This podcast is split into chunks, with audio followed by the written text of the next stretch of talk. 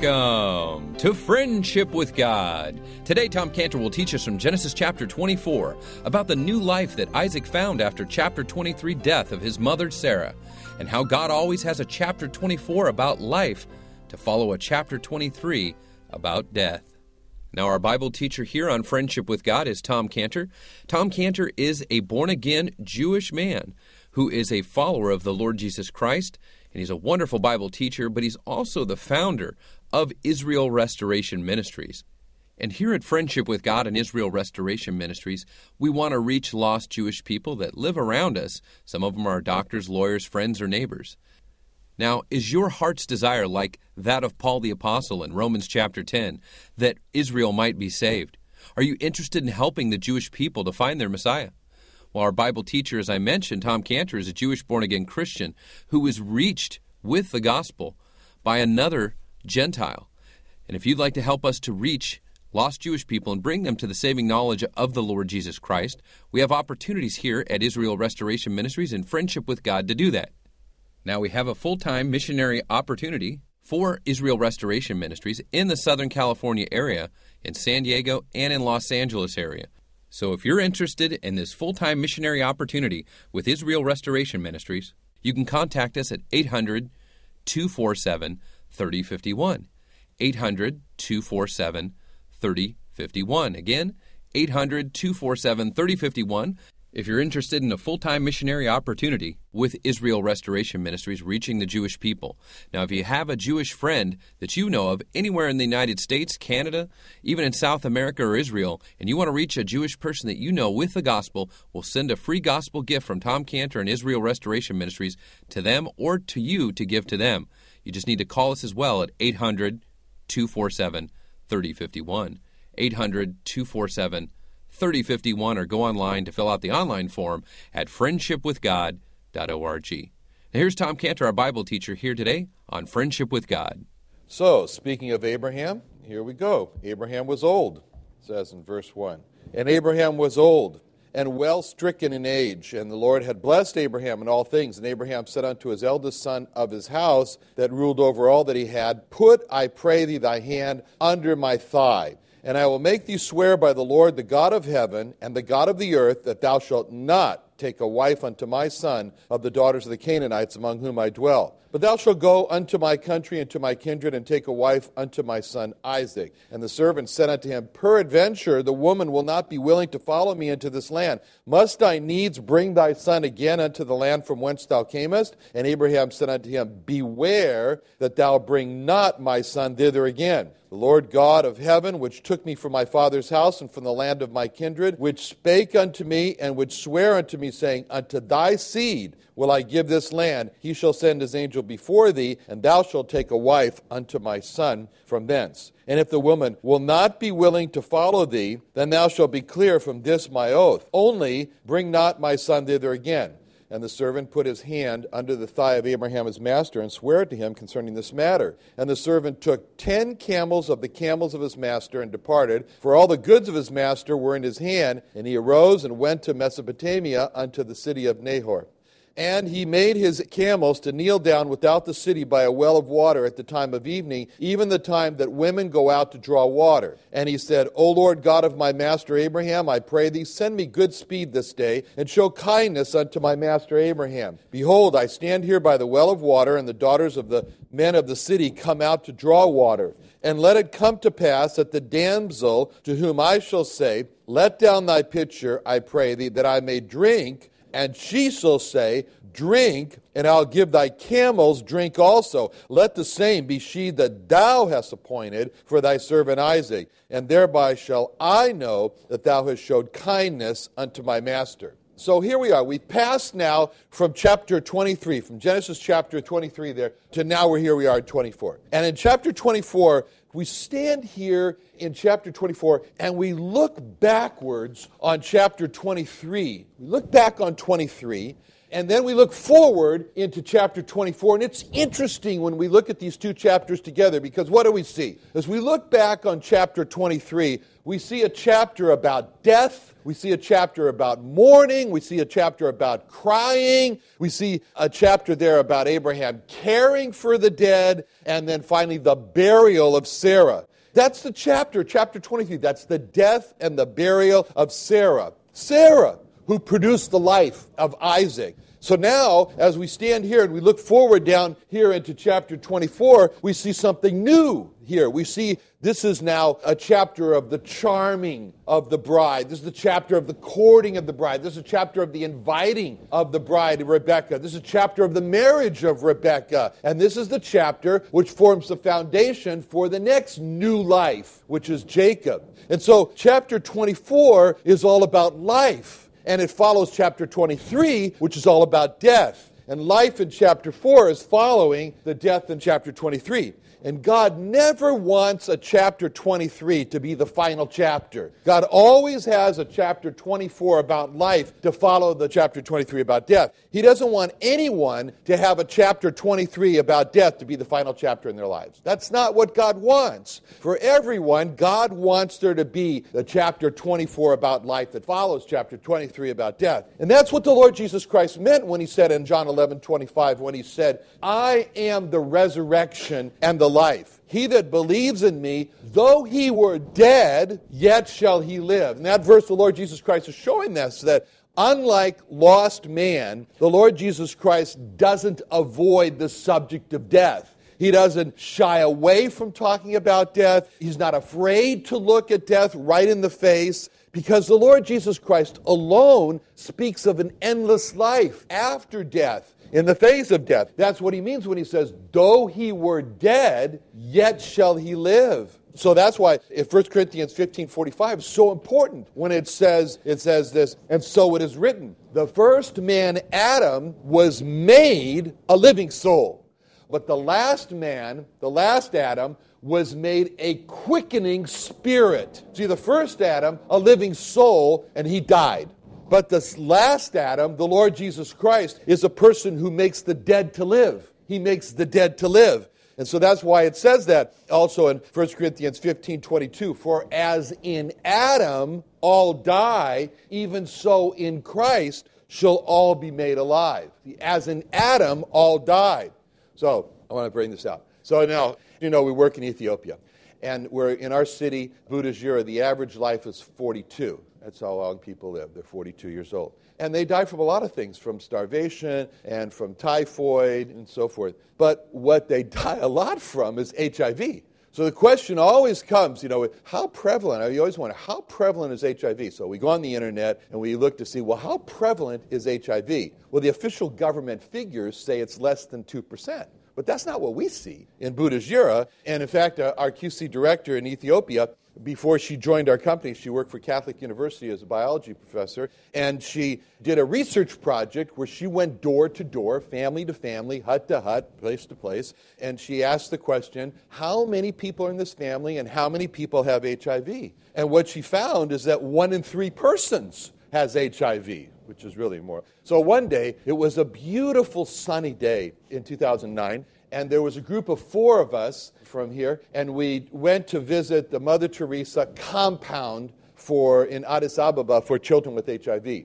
And it's a beautiful place. I mean, it's on a hillside, and you, you're immediately struck with the beauty of this place. And you enter these beautiful hand carved doors, front entry doors, and and beautiful dormitories, clean with bunk beds and hanging mobiles from the ceilings, uh, and like it has there, the, the fresh, clean, high altitude breezes blowing through the rooms, and the school rooms all have covered with the artwork of the children. There's basketball courts, there's playgrounds, there's a beautiful kitchen, there's a dining room there that's painted in cheerful colors, and, and it's surrounded by beautiful eucalyptus trees. And when you just look at it, this is a beautiful place. And the compound is filled to capacity with 250 children of all ages, from babies, infants, to high schoolers. And it looks so beautiful, looks like such a wonderful place until you go to what they call the infirmary. And there, when you go in there, you see the nurses. The nurses greet you, and they all look so burdened down, and they're frowning, and they have worried looks. And then you look around, and you see all kinds of beds, all sorts of beds. You see baby cots. They see those, and you see full sized beds, and all of them filled with children, from babies to high schoolers, all of them with their IV poles next to their beds, all of them receiving these fluids all of them dying from HIV and gasping for air. And then you ask the nurses, how many children die here? And they tell you two per month. Two per month die from HIV. How did all those children get that HIV from their parents? All of them got it from their parents. Their parents had HIV and they passed it on to their children at birth. Then we went back from the infirmary, and again, you see the children, and it's so moving as you realize those children are all sitting on death row. They're all sitting on death row. They're all going to die from HIV because all those parents got HIV from their parents. From their parents, their children are going to die. And in their parents, all those children die. So we are those children. And Adam is our parent. And so we all contracted the sin nature, the original, for the original sin nature from our parent Adam, and it was just passed down from generation to generation. That's the force behind the first part of 1 Corinthians 15 22, where it says, For as in Adam all die, And all those children woefully came into, their, came into this world through their HIV positive parents, and they're all going to die. And so that is with us. We are woefully in Adam, and all died. That's our personal chapter 23 of Genesis. But we've all received the Lord Jesus Christ. Trust we all have. And when we did that, we came into a new person, the Lord Jesus Christ. And what happened? That's the second part of 1 Corinthians 15 22, where it says, Even so in Christ shall all be made alive. That's our personal chapter 24 of Genesis. Our life is in Christ. And that's the great prologue in the book of John, where it says in John 1 4, In him was life, and the life was the light of men. And in 1 John 5 12, he that has the Son, he's got life. And he that hath not the Son, he doesn't have life. Now, what we see here, the Lord Jesus Christ is referred to in Hebrews 2:16. It says, "Verily he took on him, he took not on him." First it talks about what he didn't take on him, and then it takes about what he did take on him. It says, "Verily he took not on him the nature of angels." But then it says, but he took on him the seed of Abraham. See, he had a decision to make because he did this. He could take on the nature of angels or he could take on the seed of Abraham. He chose to take on him the seed of Abraham. The Lord Jesus Christ, Jehovah Jesus, who we're reading about here in Genesis, he chose to take on him the seed of Abraham when we look at it and we think of it in that context, the statement in Hebrews 2:16, he took on him the seed of Abraham, it puts everything in a new light. Because when we read that, he took on him the seed of Abraham, that means that when we read here in Genesis about these genealogies, we're not just reading about just haphazard genealogies here, we're reading about the seed that Jehovah Jesus has decided to take on for himself when he later comes to earth. So Hebrews 2:16, he took on him the seed of Abraham. And let's think of the seed of Abraham and think of the seed of Abraham like a string of pearls.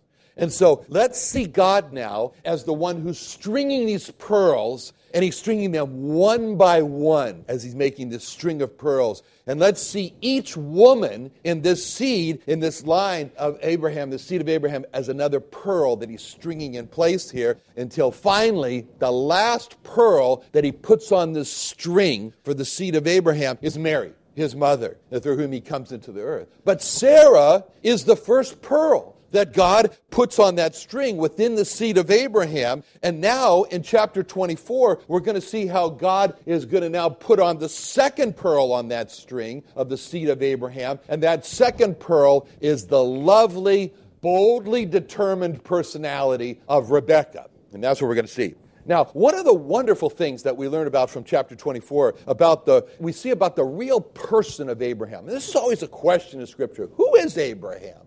Well, here you really get to see him in a unique way because there's one part of Abraham that's especially brought out in verse 8, and it's after Eliezer has brought up this massive problem, which is obvious, which is the woman's not going to be willing to come. And so Abraham replies in verse 8 If the woman will not be willing to follow thee, then thou shalt be clear from this my oath. Only bring not my son thither again. So Abraham knew that God had called him to the land of Canaan. Now, he also knew, Abraham also knew about the passive, laissez faire personality of his son Isaac. I mean, everybody's different, right? They're not all the same. And Isaac is not a confronter. Isaac is not a fighter. Isaac's Isaac. What can you say?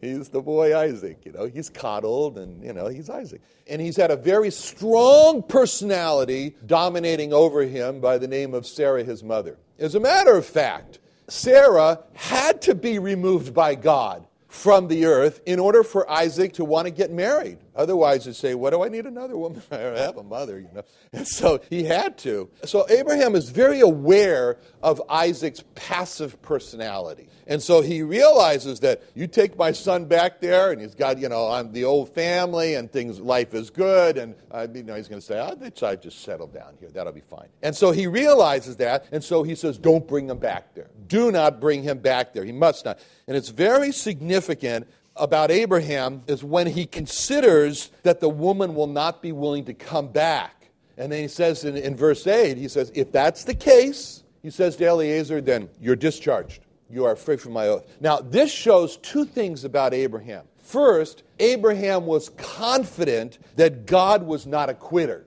God was not a quitter. God's going to follow through. Number one, God had taken Abraham out of his father's house, out of his people, out of his country. Number two, God had promised the land of Canaan to Abraham's seed. And so, number three, a wife is needed for Isaac, and God's not going to quit on that. He's going to follow through, and there's going to be a wife for Isaac, and God's not a quitter. And so he realizes, Abraham realizes, what God starts, he finishes. That's God. What he starts, he finishes. But what we see about Abraham when he said, Then thou shalt be clear from this my oath, is he recognizes his own limitations. Abraham says, I can only do what I can do.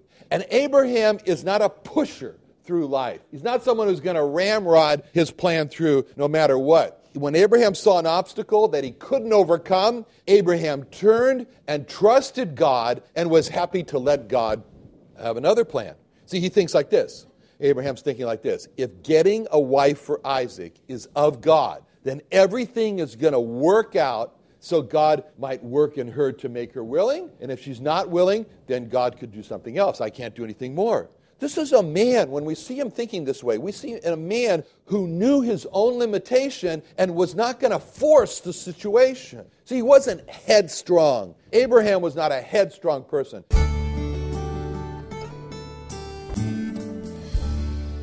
We'll return with our Bible teacher, Tom Cantor, in just a moment here on Friendship with God. We wanted to take a moment to remind you that Tom Cantor is the owner and operator of the Creation and Earth History Museum in Santee, California, the original Creation Museum. It's open Monday through Saturday, 10 a.m. to 6 p.m. And if you're in the Southern California area, we would love to have you come by and visit the Creation and Earth History Museum. And also, if you're visiting San Diego for a future vacation, Plan to see the Creation and Earth History Museum, the original Creation Museum, here in Santee, California, that's owned and operated by Tom Cantor and has unique things you'll find at no other creation museum, such as the Human Anatomy Wing, the Age of the Earth Cave, and a life size tabernacle. For more information, go to creationsd for San Diego, creationsd.org, creationsd.org, or 800 247 3051. Now, here's Tom Cantor, our Bible teacher.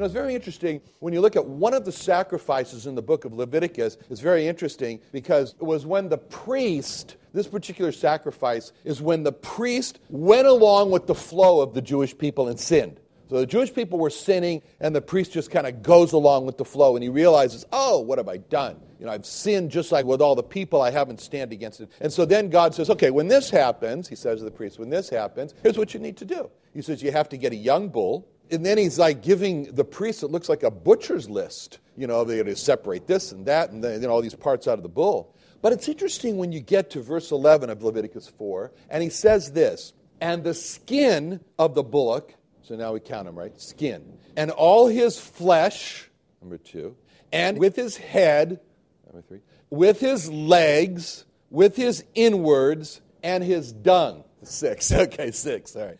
Even the whole bullock shall he carry forth without the camp unto a clean place where the ashes are poured out, and burn him on the wood with fire where the ashes are poured out shall he be burned. See what he's supposed to do with it? Carry him forth without the camp. Not at the altar, not a sacrifice to God on the altar. Take him outside and burn. See, these are the six parts of the young bull that was not to be offered to God, but to be carried out of the camp and burned up. So, what were they again? Okay, first of all, there was the skin or the hide of the animal. That speaks of the attraction to sin. That's what you see. It's the attraction. 1 John 2.16 says, All that's in the world, the lust of the flesh, the lust of the eyes. Pride of life is not of the Father, but is of the world. And when sin in the world looks so attractive to us, looks so interesting to us, and it's got a beauty to it, what are we to do? Be like the priest. Carry it outside the camp, burn it. God says, crucify it, mortify it, as it says in Romans 6:12. Let not sin therefore reign in your mortal body, that you should obey it in the lust thereof.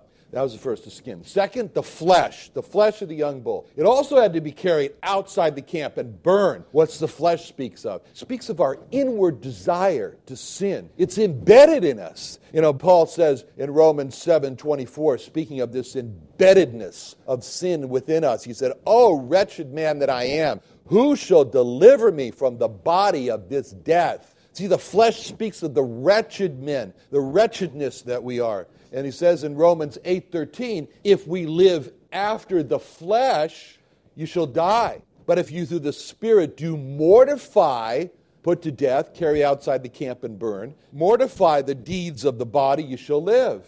Oh, that was the flesh. Then there was the head, the head of the animal. It had to be carried outside the camp and burned. See, that speaks of our willfulness, the head. You know, we say he's headstrong. And when Abraham said, if the woman's not willing, you should be free from the, the oath, this shows that Abraham was not headstrong. He was not stubborn.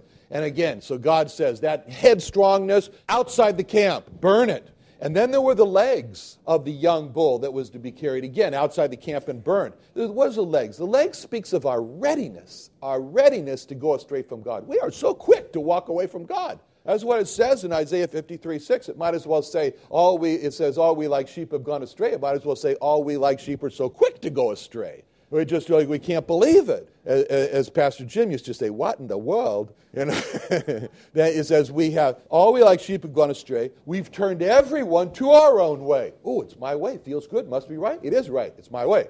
That's the legs. And now, and one of the th- that's one of the things the Lord hates in Proverbs 6:18 when he says, "Feet that be swift." They're really ready in running to mischief. The Bible speaks of swift feet in Romans 3:15. Their feet are swift to shed blood. So God says, legs, burn them outside the camp. And then there were the inwards, the inwards, or the center, as it means in the Hebrew, the central part uh, of the young bull, like where the heart is. And that speaks of how the center of our being, from the very center of our being, wants to deceive us and say, hmm, feels good, must be right. See? That's Jeremiah 17 9. The heart is deceitful above all things, desperately wicked, he says. Who can know it? See, the, God says, the heart, the deceitful part of the heart that's desperately wicked, God says, burn it outside the camp. And then there was the last was the dung, the dung of the young bull. That had to be carried outside the camp and burned. That speaks of the defilement of sin, how sin makes us dirty inside. He says all that. Abraham was not a headstrong person in that he said, if she's not willing to come, then you're free from this my oath.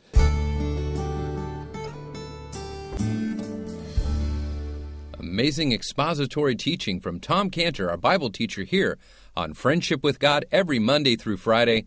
And we want to encourage you, if you're listening, to learn more about Tom Cantor by going to friendshipwithgod.org. Friendshipwithgod.org. Now, Tom Cantor, our Bible teacher, is a pastor, an author, a patent holder, inventor, advocate for patients, and even the 2009 Whistleblower of the Year. But you may or may not know that Tom Cantor is also a scientist and biochemist and CEO of Scantibodies Laboratory, as well as the owner and operator of the Creation and Earth History Museum in Santee, California, which is a suburb of San Diego, California. And because of Tom Cantor's science and creation background, we are going to offer you three wonderful books for a donation of $20 or more to the Friendship with God radio program. Now, the first book is on how your origins matter. This book will help answer the important questions of what is my purpose in life? Why am I here? And what is the meaning of life? And why is a creator important? The second book we're offering is The Ice Age and the Flood. It's a great book that will show you how the Bible and science both explain the Ice Age and the Flood. The third book is The Search for Noah's Ark by Dr. John Morris. And this book will look at the archaeological, scientific, biblical, and theological impact of the search for Noah's Ark from Dr. Morris's adventures on Mount Ararat. Now, we're offering these three wonderful books for a donation of $20 or more, and this offer is only available while supplies last and by calling us now at 800 247 3051. That's 800 247 3051. Get these three wonderful books Your Origins Matter, The Ice Age and the Flood, and The Search for Noah's Ark by Dr. Morris. And we're offering these three books for a donation of $20 or more. Call us now at 800 247 3051. 800 247 3051 or go online to friendshipwithgod.org to our online resources and bookstore and get more materials from Tom Cantor and creation resources from the Creation and Earth History Museum. 1 800 247 3051.